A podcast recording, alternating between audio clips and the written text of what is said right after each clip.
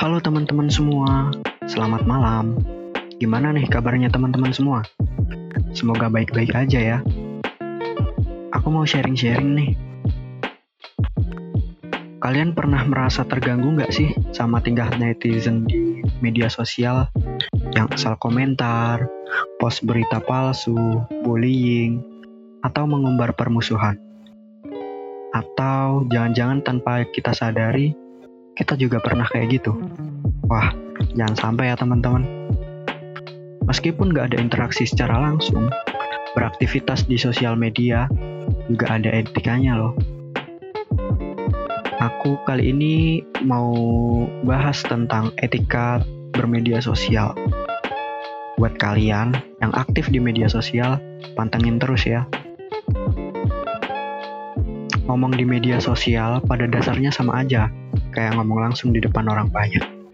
Karena kita punya penonton atau pembaca. Jadi, semua ucapan dan tingkah laku kita harus benar-benar diperhatikan ya. Karena semua konten yang kita unggah secara publik bisa diketahui oleh siapa saja. Jejak digital selama kita hidup bisa gampang banget diakses sama orang. Sekarang banyak loh perusahaan yang merekrut orang dengan melihat media sosialnya. Hmm, ternyata serius juga ya.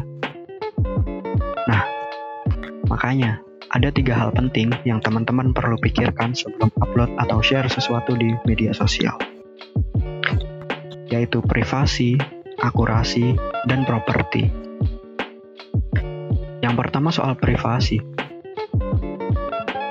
Teman-teman, kita harus menghargai privasi di dunia maya. Jangan mengumbar informasi pribadi secara berlebihan, entah milik sendiri atau milik orang lain tanpa izin. Misalnya alamat tempat tinggal, nomor telepon, foto pribadi, riwayat penyakit, atau permasalahan pribadi atau keluarga.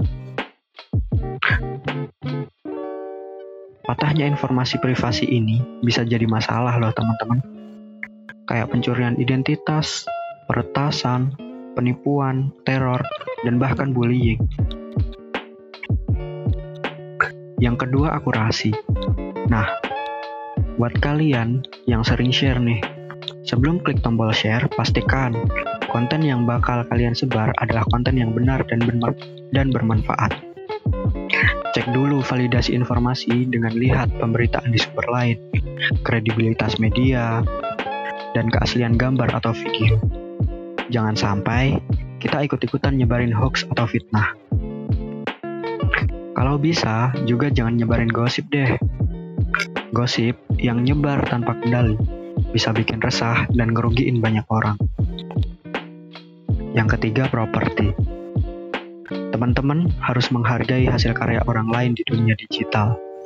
Semua karya entah dalam bentuk ide, tulisan, gambar, audio, atau video yang teman-teman ambil, edit, atau sebar di media sosial harus nyantumin nama pembuat konten.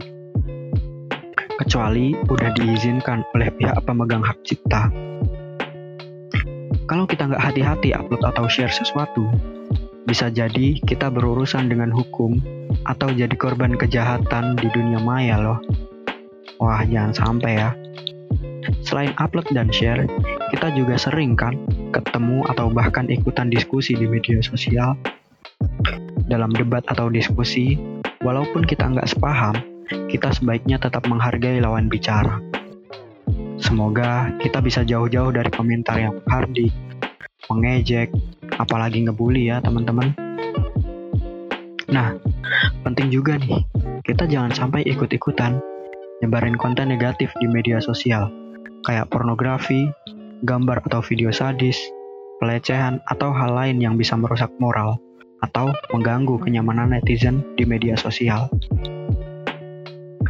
Jauh lebih keren kalau kita sebarin optimisme, perdamaian, atau pengetahuan. Bisa juga dipakai wirausaha atau gerakan sosial lewat media sosial. Banyak loh yang udah sukses dan nolong banyak orang dari media sosial Intinya, kita bisa bikin suasana positif dan damai, gak cuma di dunia nyata, tapi juga di dunia maya. Lebih asik kan? Oke, sekian dulu ya untuk kali ini. Jangan lupa diingat dan dipraktekkan ya teman-teman. Biar kita nggak ngerugiin orang lain maupun dirugiin orang lain. Sampai jumpa.